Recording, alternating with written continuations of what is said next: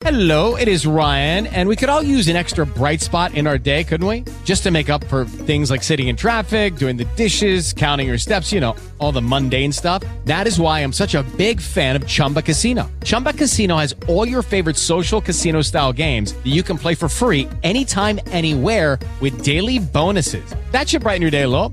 Actually, a lot. So sign up now at chumbacasino.com. That's chumbacasino.com. No purchase necessary. VGW Group. Void were prohibited by law. See terms and conditions. 18 plus. Canale YouTube di Luigi Gaudio.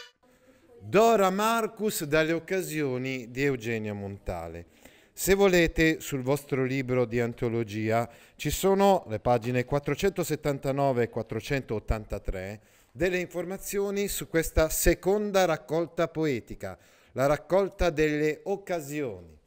Sono delle poesie che vanno quindi, diciamo, dalla, eh, da, da quando è stata pubblicata, Gli Ossi di Seppe sono stati pubblicati nel 25, cioè dopo le poesie che lui ha composto dopo il 25 fino al 39, anno della pubblicazione di queste poesie delle occasioni.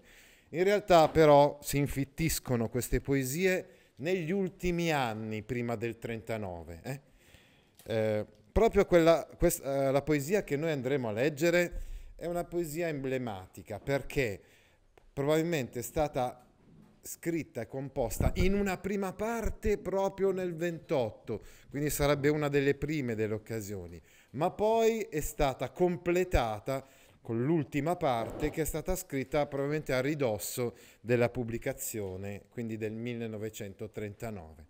Attraverso queste poesie Montale ricerca un varco attraverso il quale potersi liberare dalla gabbia della vita. È bellissima questa cosa. Lo dice eh, lui stesso. Infatti, eh, Montale stesso spiega in un resoconto che queste occasioni sono gli istanti fatali dell'esistenza, quando in un baleno è possibile intravedere una realtà diversa o una diversa disposizione della realtà, di afferrare un senso, un rapporto imprevisto e, imprebe- e imprevedibile.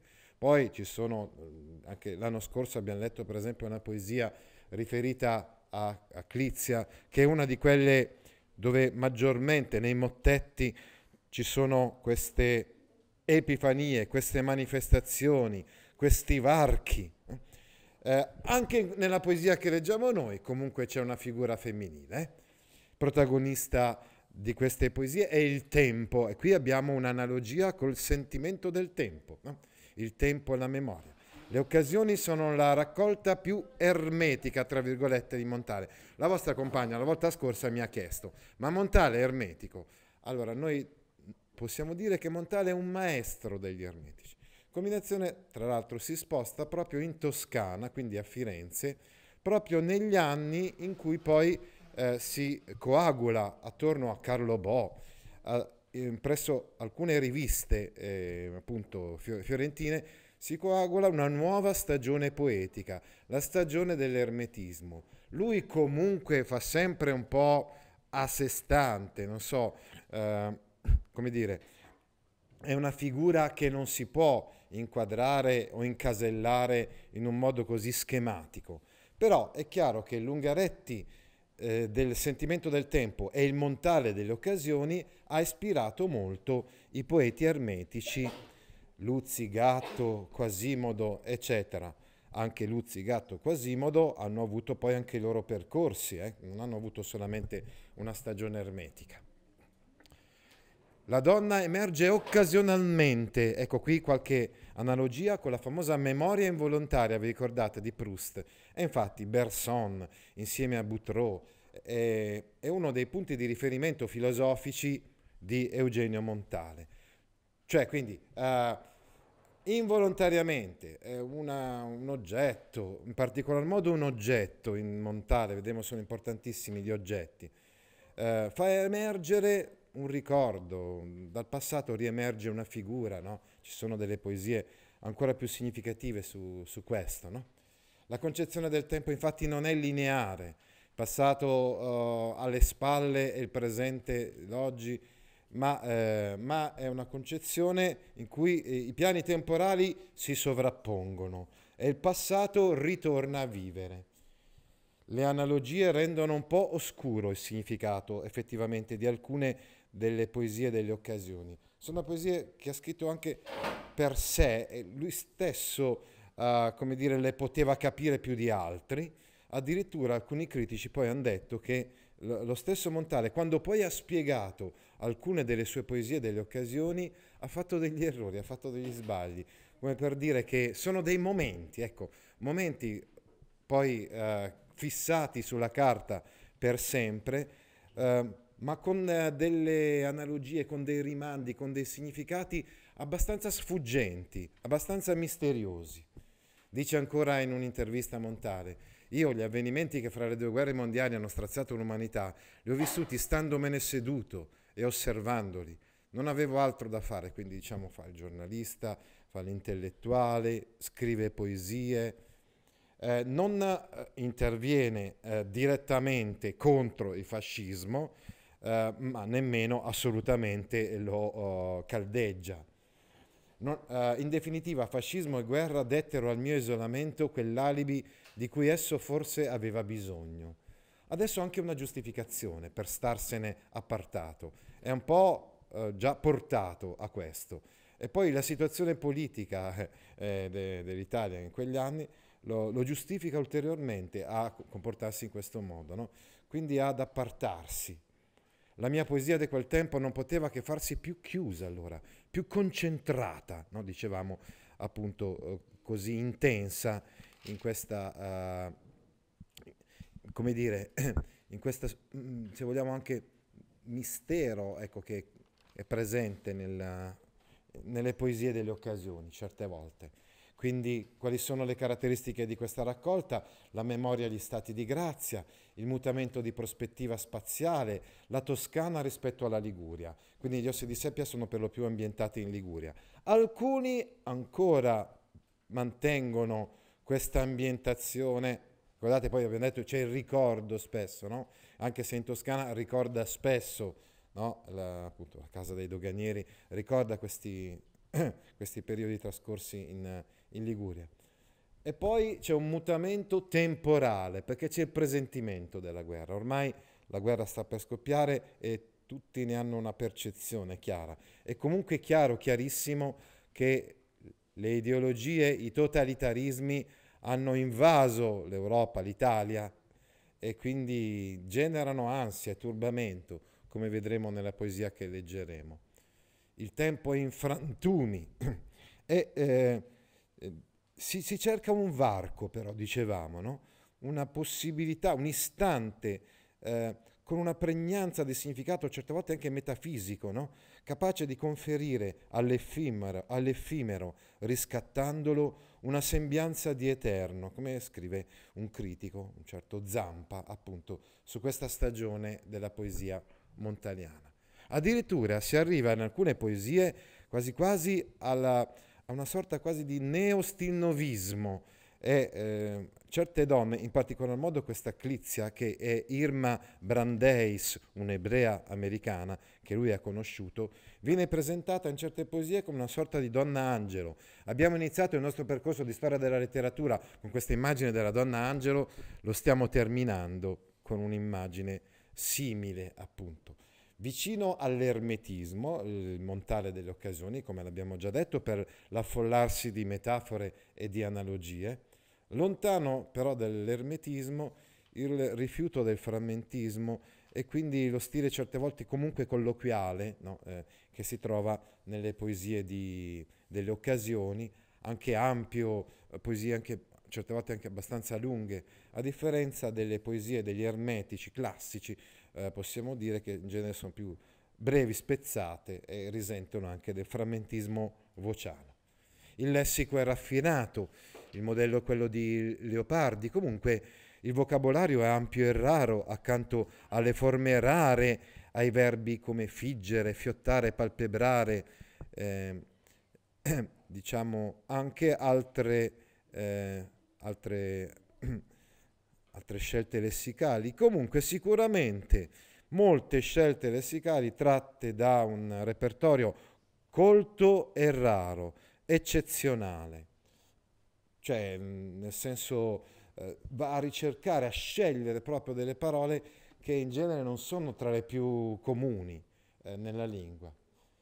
Gli incontri che lui ha in questo periodo sono eh, quelli appunto, eh, il lavoro diciamo presso una casa editrice, Bemporad, sì?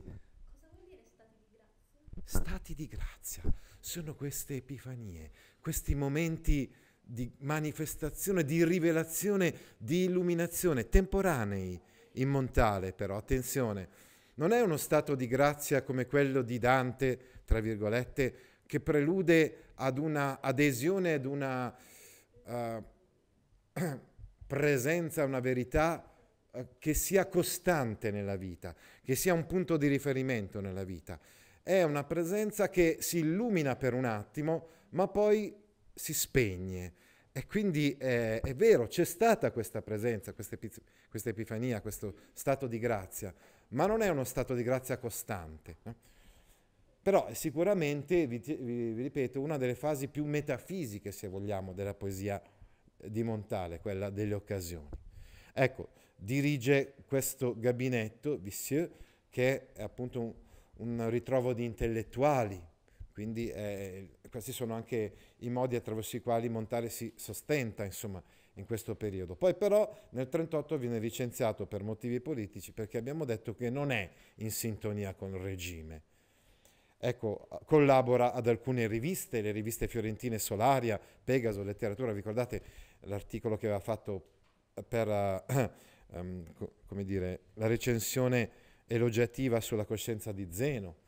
C'è l'amicizia con Quasimodo, con Vittorini, con Gadda, svariati intellettuali incontra lì a Firenze, traduce testi di Eliot, ecco sì, Eliot è sicuramente un punto di riferimento importante eh, per via della teoria del correlativo oggettivo. Eh l'unico modo per esprimere un'emozione in forma d'arte consiste nel trovare un correlativo oggettivo, come eh, come scrive appunto lo stesso Eliot in un articolo del 19 che Montale traduce e quindi ovviamente traducendo Eliot anche eh, insomma eh, assume da lui un po' questa modalità eh, espressiva molto intensa e significativa, quella del correlativo oggettivo, ma ci ritorneremo commentando la poesia. Le poesie di Ezra Pound, un poeta un po' controverso, senz'altro, eh, di questo periodo, ma anche lui per certi aspetti visionario, uh, allegorico, metaforico, interessante comunque, o di Yeats. Gli amori, quello per Irma Brandeis, Clizia o Cristofora, così viene chiamata nelle poesie delle occasioni, quello per la moglie, Maria Luisa Spaziani. Ah beh, questo però in un periodo successivo. Eh. Maria Luisa...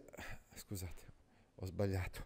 Maria Luisa Spaziani non è la moglie. Maria Luisa Spaziani invece è una donna che lui amò, insomma, eh, per la quale ebbe una passione travolgente e momentanea, eh, caratterizzata da istinto sessuale, oltre che senz'altro da affinità ideologica e letteraria, perché appunto Maria Luisa Spaziani è, è, una, è una, poetessa. No? Nelle poesie di Montale viene chiamata così la volpe mentre la, la moglie, Drusilla Tanzi, che lui chiamerà Mosca nelle sue poesie, eh, la sposerà solamente nel 63, poco prima che lei muoia tra l'altro.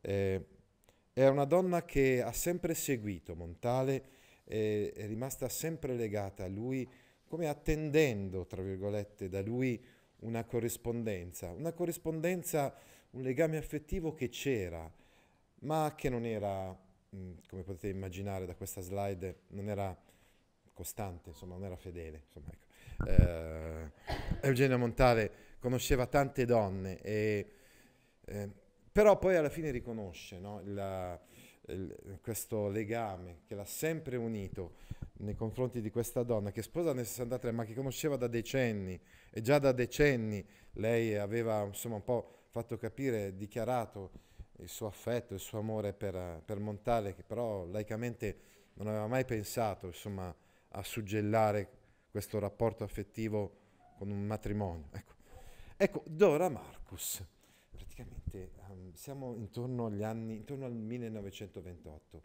e un amico gli dice, guarda, ho conosciuto una donna austriaca, una ragazza, una giovane bella, bellissima, soprattutto ha delle gambe straordinarie. ecco il motivo per cui ho inserito nelle slide, in alto a destra, una raffigurazione di queste gambe per dire che, insomma, ecco, è stata una delle tante donne, diciamo così, che Montale ha, ha avuto, insomma, ha amato, ha conosciuto, ecco, conosciuto, diciamo, ecco, usiamo questo verbo in tutti i sensi, significati. Eh, nel, eh, volevo dire, ha conosciuto in questo periodo. Oh. Eh, e quindi ha ispirato questa poesia. È l'unica poesia ispirata a questa donna che mi risulti, a questa austriaca ebrea. È il momento, pertanto, di andare a leggere questa poesia che si trova sulla nostra antologia alla pagina, adesso non volevo semplificare e banalizzare, scusate, volevo solo semplicemente dire che Montale ha vissuto in una maniera libera il suo rapporto con le donne, ecco, eh, però eh, sicuramente eh, eh non volevo banalizzare o insomma, come dire, abbassare un po' il tono o rendere una burletta la vita di Eugenio Montale, è una vita molto complessa, ecco. Quindi io non sono uno studioso, sto semplicemente dicendo che molte donne hanno ispirato il Montale delle occasioni. Una di queste è appunto questa tale Dora Marcus. Il 25 settembre del 28 l'amico Roberto Bazlen scrisse una lettera appunto a, a Montale, scrivendogli, guarda, uh, dei nostri amici a Trieste hanno ospite un'amica, uh, falle una poesia addirittura questo tale amico dice fai una poesia ad Ora Marcus e quindi eh, diciamo che questa lettera ci fa capire che mh, la prima ispirazione di questa poesia ad Ora Marcus probabilmente risale a questo 1928 e infatti lo capiamo proprio dalla prima parte della poesia. E infatti la poesia era già stata pubblicata autonomamente nel 1937, ma non era completa. Ecco perché eh, siamo sicuri di questo, siamo sicuri che la poesia sia stata completata solo per la pubblicazione delle occasioni nel 1939. Eh, di fatto però Dora Marcus diventa per montare semplicemente il puro nome di un individuo storico che forse addirittura alcuni eh, hanno detto addirittura no, forse non l'ha neanche conosciuta, è stata solo l'ispirazione dell'amico che gli ha detto eh, componine una poesia. Eh, la donna diventa comunque un simbolo, l'emblema nel quale si condensa lo sbarrimento esistenziale proprio e quello di molti uomini, in particolare di quelli che nell'Europa tra le due guerre vissero le paure connesse all'affermazione dei regimi totalitari.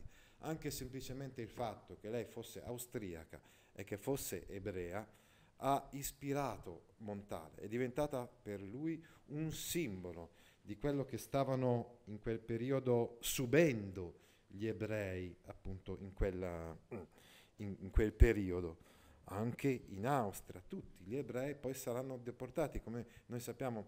Allora forse non, non, non, non si sapeva in una maniera così, non si poteva intuire che, che ci fosse addirittura l'olocausto ma che ci fosse una persecuzione degli ebrei, quantomeno all'inizio un'emarginazione degli ebrei, questo era sicurissimo.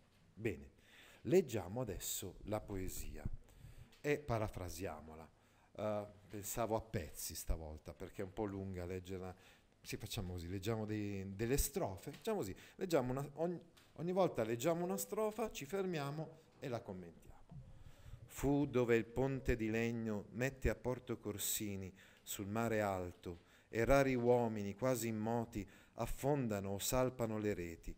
Con un segno della mano additavi all'altra sponda invisibile la tua patria vera. Poi seguimmo il canale fino alla darsena della città, lucida di fuliggine, nella bassura dove s'affondava una primavera inerte, senza memoria.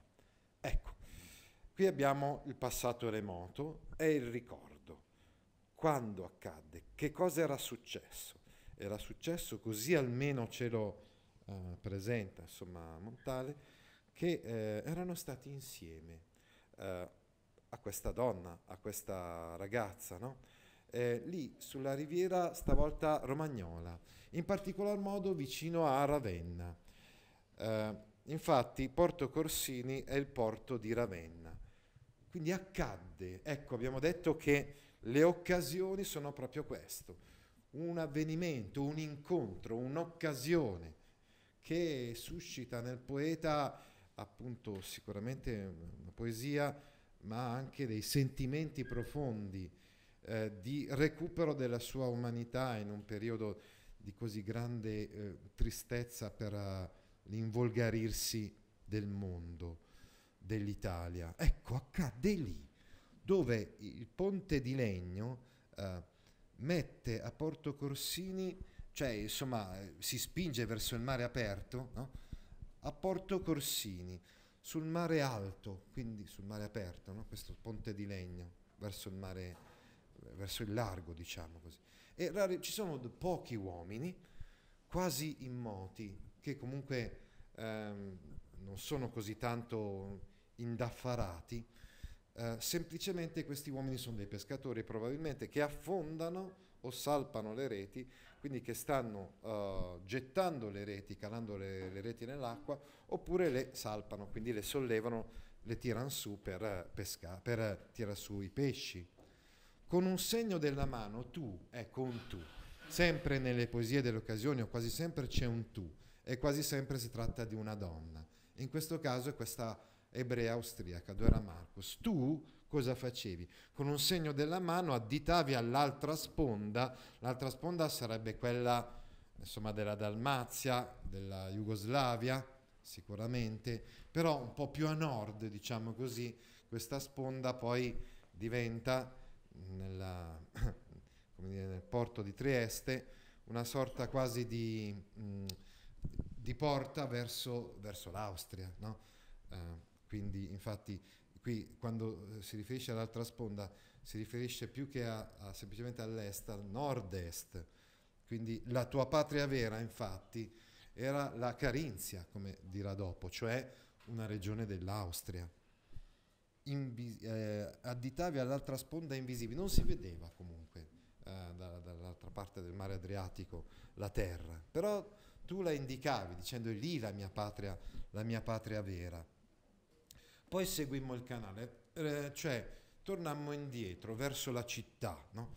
verso il canale che si mette nel mare, a ritroso verso la città di Ravenna, eh, alla Darsena, dove c'è il porto interno eh, della città, mh, mm, lucida di fuliggine, lucida forse per la pioggia e di fuliggine per via dello smog. Nella bassura cioè nel piatto, nel piatto profilo della costa, dove s'affondava una primavera inerte, senza memoria, e la primavera sterile e senza storia. Mamma, come ci viene in mente qui la primavera hitleriana, che è un'altra poesia eh, di, di, Montale, riferita però alla, alla, visita di Hitler a Firenze, che avvenne, eh, se non sbaglio, proprio nel 1938. Leggiamo adesso la seconda strofa la poesia è in due parti, vedete scritto uno, due, no? eh, ogni parte è divisa in strofe. Eh, purtroppo nella slide non si capiscono queste mh, mm, divisioni in strofe, le vediamo con la lettura e leggiamo quindi la seconda strofa della prima parte. È qui dove un'antica vita si screzia in una dolce ansietà di oriente, le tue parole iridavano come le scaglie della triglia moribonda.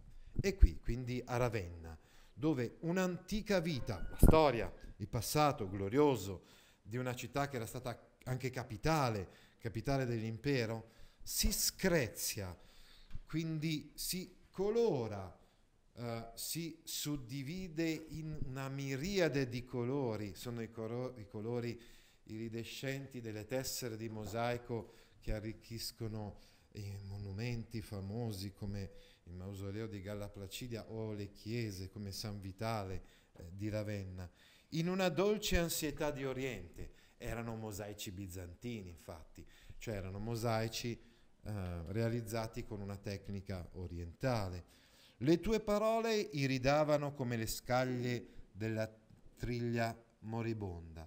Le tue parole erano anche que- quelle scintillanti, come le scaglie però di una triglia moribonda. Ecco, attenzione, questa eh, triglia moribonda è sicuramente, eh, appunto qua vediamo una, una- una similitudine molto molto significativa, eh, nel senso che eh, rappresenta eh, da una parte appunto le scaglie sono iridescenti, luminose, scintillanti, eccetera, ma dall'altra però la triglia è moribonda e qui in questo moribonda, in questo aggettivo, insomma, tutto il, insomma, la, la nostalgia, lo smarrimento eh, per, eh, per la lontananza sicuramente di Dora Marcus che, non- che lui non rivedrà mai più.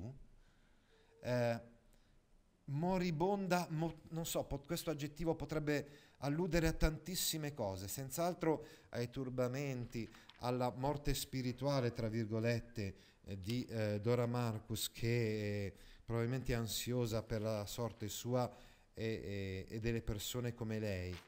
Forse moribonda perché già in- si intuiva che eh, poteva essere fatta fuori.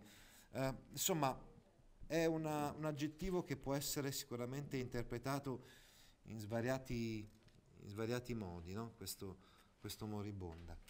Però già mh, ci fa capire un po' ciò che caratterizza eh, Dora, è proprio questo, la sua irresolutezza, la sua inquietudine, la sua apatia.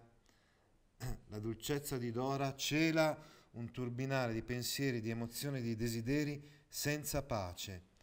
E quindi diciamo sicuramente è una figura eh, femminile meno eh, splendente rispetto a quella della Clizia di Erma Brandeis, caratterizzata da, da questi eh, sentimenti contrastanti, anche di ansia. Del resto, anche quando aveva scritto le poesie su Irma Brandeis, aveva sottolineato l'aspetto della lontananza. Eh, si tratta comunque di correlativi oggettivi, quindi i pochi pescatori sul, pion- sul pontile, la piattezza della città, l'inerzia di questa insolita primavera, alludono a un temperamento privo di entusiasmo e di slancio vitale, la triglia moribonda, appesantito dai ricordi e dalle preoccupazioni. Leggiamo adesso la terza e ultima strofa di questa prima parte. La tua irrequietudine mi fa pensare agli uccelli di passo che urtano ai fari nelle sere tempestose. È una tempesta anche la tua dolcezza, turbina e non appare, e i suoi riposi sono anche più rari. Non so come stremata tu resisti in questo lago di indifferenza che è il tuo cuore. Forse ti salva un amuleto che tu tieni vicino alla matita delle labbra, al piumino, alla lima, un topo bianco d'avorio, e così esisti. Ecco, qui viene esplicitato ecco, il ritratto spirituale di, ah, ah, appunto dicevamo, di Dora Marcus. Mentre prima c'erano dei ricordi, eh, c'era un passato, vi ricordate, c'era una passeggiata rievocata. Adesso nell'ultima parte, nell'ultima strofa, scusate, della prima parte, il racconto viene chiuso in una dimensione atemporale che sfuma nel mistero. Ecco, quindi è caratterizzata così dall'irrequietudine, la tua irrequietudine mi fa pensare agli uccelli di passo, mi ricorda insomma quegli uccelli migratori di passo che urtano ai fari, che sbattono contro i fari nelle sere tempestose. Ecco, dicevamo, la malinconia, la tristezza di una donna che sembra segnata da un destino, da un destino crudele, come vedremo, no? Uh, feroce, questo sarà un aggettivo che comparirà verso la fine della poesia. È una tempesta anche la tua dolcezza, anche la dolcezza propria del tuo carattere, ha una natura tempestosa, vorticosa, eh? turbina e non appare. I tuoi momenti di quiete sono ancora più rari di quelli degli uccelli migratori. Infatti dice i suoi riposi, i riposi della, di te, insomma. Ecco, notate l'insistenza sull'aggettivo possessivo tua, l'aggettivo possessivo tua, tue, tua, ricompare più e più volte, soprattutto in questa prima parte della poesia. Non so come stremata tu resisti, seconda persona. Abbiamo detto quindi che queste poesie sono una sorta di dialogo con un tu, un tu, la donna, che però, ahimè, spesso è assente, eh? ricompare solo nel ricordo. Non so come tu, stremata, eh, resisti, come riesca a sopravvivere in questo lago di indifferenza. Il tuo, il tuo cuore ormai è un lago di indifferenza. E qui abbiamo uh, sicuramente quasi un dantismo. Montale era affascinato da Dante, ovviamente molto diverso da lui, tanto quanto Dante era centripeto, cioè riconduceva tutto ad una unità religiosa, teologica, ideale. Altrettanto Montale è centrifugo, cioè novecentesco, uh, impossibile eh, per, per, un, per un poeta del Novecento, volevo dire, trovare un centro, trovare un punto di riferimento. Eppure, eppure, abbiamo già detto la donna Angelo, adesso il lago dell'indifferenza, ci sono certe volte dei richiami a Dante. No? Infatti anche Dante nel primo canto dell'inferno della Divina Commedia aveva parlato del turbamento e l'aveva descritto così, il, che nel lago del Corme era durata. La notte che io passai con tanta pietà, no? quella paura insomma che l'aveva preso per quella notte in cui si era smarrito nella selva, lago di indifferenza che è il tuo cuore. Forse ti salva un amuleto. Quell'amuleto, adesso lo dice alla fine della strofa, è un topo, topolino bianco d'avorio un topolino bianco d'avorio che fa da amuleto, insomma da portafortuna. Forse ti salva questo però, quello che tu tieni vicino alla matita delle labbra, al piumino, alla lima, questo topo bianco eh, d'avorio. E così esisti. L'unica possibilità per sopravvivere ai propri tormenti è un talismano, il topo bianco d'avorio. E anche in altre poesie, eh, dice Montale, ci può, ferma- ci può salvare un fermaglio. Eh, sono questi oggetti, no? piccoli oggetti a cui aggrapparsi. Come sono importanti gli oggetti in Montale, altrettanto lo erano le parole, ricordate, in Ungaretti. Per questo si parla di poetica degli, dell'oggetto in Montale e poetica della parola in Ungaretti. Iniziamo a leggere la prima strofa della seconda parte della poesia. Ovviamente non ci siamo soffermati, ma i versi montaliani sono liberi, ci sono delle rime e anche dei versi della tradizione come endecasillabi o settenari, ma anche altri tipi di versi, soprattutto nella seconda parte della poesia prevalgono ottonari e novenari, mentre nella prima endecasillabi e settenari. E le, le rime sono libere. Ormai nella tua carinzia di mirti fioriti e di stagni china sul bordo, sorvegli la carpa che timida bocca o segue sui tigli tra gli irti pennacoli le accensioni del vespero e nell'acqua un avvampo di tende da scali e pensioni. La seconda parte si riferisce forse a un oggi, è l'oggi in cui Dora Marcus è tornata in Austria, vive in Austria, sempre comunque avvolta in questo alone di ansia, di eh, tormento. Ormai, ecco, e infatti adesso prevale il presente, avevo visto anche del passato. Ormai quindi lì, dalle tue parti, in Austria, in Carinzia, nella tua regione, che è una bellissima regione alpina, di mirti fioriti e di stagni, eh, caratterizzata da queste piante, i mirti, gli arbusti dai fiori bianchi e gli stagni, i laghetti.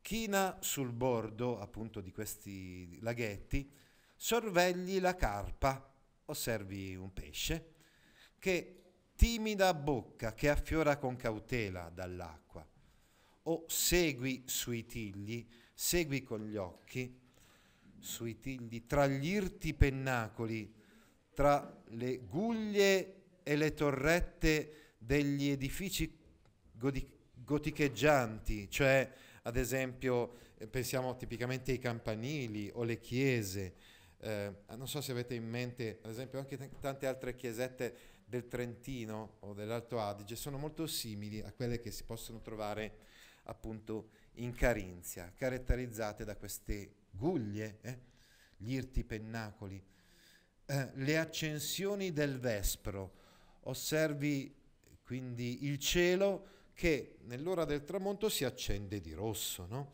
e nell'acqua un avvampo di tende da scali. Nell'acqua di questo laghetto osservi il riflesso splendente delle tende di scali, cioè in, intende dire probabilmente le vele delle barche no? che approdano, e di pensioni, gli alberghetti magari, penso, della zona, della regione.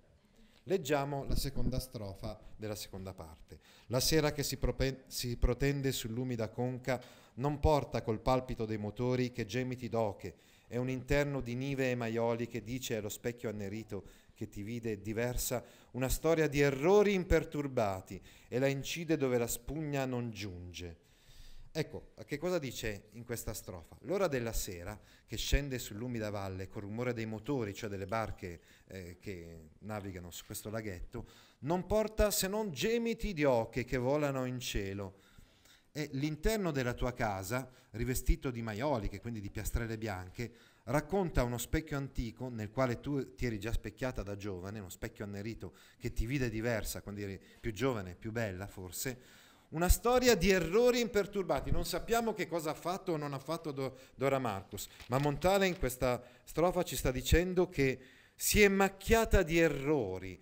Questi sono gli errori di, eh, di Dora, i continui cambiamenti di chi non riesce a trovare il proprio luogo, tenace, tenace, tenacemente inclini a ripartire sempre, in preda a un'insoddisfazione senza requie. Errori qui usato da Montale anche nella sua accezione etimologica, non solo nel senso nel significato di sbagli, ma anche nel significato etimologico di viaggi, di vagare, insomma, alla ricerca di un qualcosa che però poi magari non si trova e la incide dove la spugna non giunge. Questa storia, insomma, di queste tue avventure, di queste tue esperienze, viene incisa nel ricordo, tanto fissamente che la spugna non riesce a cancellarla. Oh mamma mia, qui viene in mente proprio un'altra bellissima poesia di Montale che cigola la carrucola nel, nel pozzo. La tua leggenda d'ora, ma è scritta già in quegli sguardi di uomini che hanno fedine altere e deboli in grandi ritratti d'oro, e ritorna ad ogni accordo che esprime l'armonica guasta nell'ora che abbuia sempre più tardi. La tua storia, questa storia di errori eh, d'ora, una vicenda favolosa, leggendaria, scritta eh, in, queste, eh, in quegli sguardi di uomini, nei ritratti incorniciati d'oro dei tuoi antenati, gli uomini dalle basette lunghe, fiere, tuttavia inermi, deboli al cospetto della storia.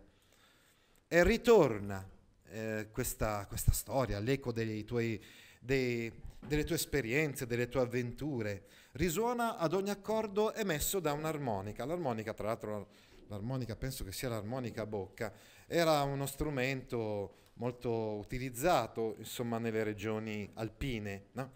guasta nell'ora che abbuia. Si tratta però di uno strumento musicale guasto, ecco, insomma, un pochettino rotto, per cui, perché escono solo suoni striduli da questa armonica nell'ora in cui il sole tramonta, nell'ora che abbuia sempre più tardi ed è sempre più tardi. È scritta là la tua storia. Il sempreverde all'oro per la cucina resiste.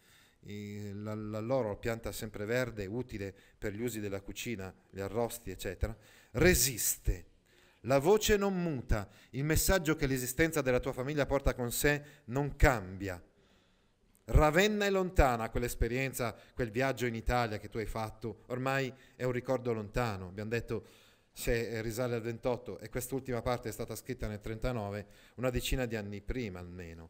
Distilla veleno una, ve- una fede feroce. Attenzione, fede feroce da sottolineare e da evidenziare, perché è evidente in questa, pa- in questo quasi ossimoro, fede feroce, è evidente il giudizio eh, di Montale su quello che stava accadendo in quei tempi. C'erano delle fedi, cioè c'erano delle ideologie o delle religioni che per eccesso di presunzione iniziavano a diventare feroci, violente. Il nazionalismo, ad esempio, dell'ideologia appunto del fascismo e del nazismo, che diventa feroce. Ricordiamoci che Donna Marcus è un'ebrea. Che vuole da te? Che cosa vuole da te questa ideologia? Che cosa pretendono eh, da te? Iniziando a perseguitarti perché, perché non condividono, perché tu non condividi questa ideologia, perché tu sei un'ebrea, quindi non sei, non rientri nei loro schemi. Eh? Non si cede voce. Ecco, di fronte però alla presunzione del potere, occorre rimanere, ecco, è Dora, ma è anche Montale, no? Occorre rimanere saldi, fermi. Non, non, non, non ci si può abbassare, non si può svendere la propria storia, non si può cedere voce, la propria parola, no? la leggenda il destino, la propria vicenda. Ricordate che la storia di Dora Marcos è una leggenda, l'aveva detto nel verso numero 46. Ma è tardi, sempre più tardi. Però purtroppo è sempre più tardi per ribaltare la malvagità del mondo. Le ultime speranze stanno per cedere, stanno per cadere. La poesia si chiude con un verso, questo è tardi, è sempre più tardi, anche la ripetizione sottolinea la fatalità. C'è un destino che nessuno può contrastare, forse il destino di morte di cui Montale è consapevole. In quel maledetto 1939 che sarà anche l'anno in cui scoppierà la bufera, appunto, vedremo la prossima volta, cioè la seconda guerra mondiale. Altri video didattici su attuttascuola.it Lucky Land Casino asking people what's the weirdest place you've gotten lucky? Lucky? In line at the deli, I guess? Aha, in my dentist's office.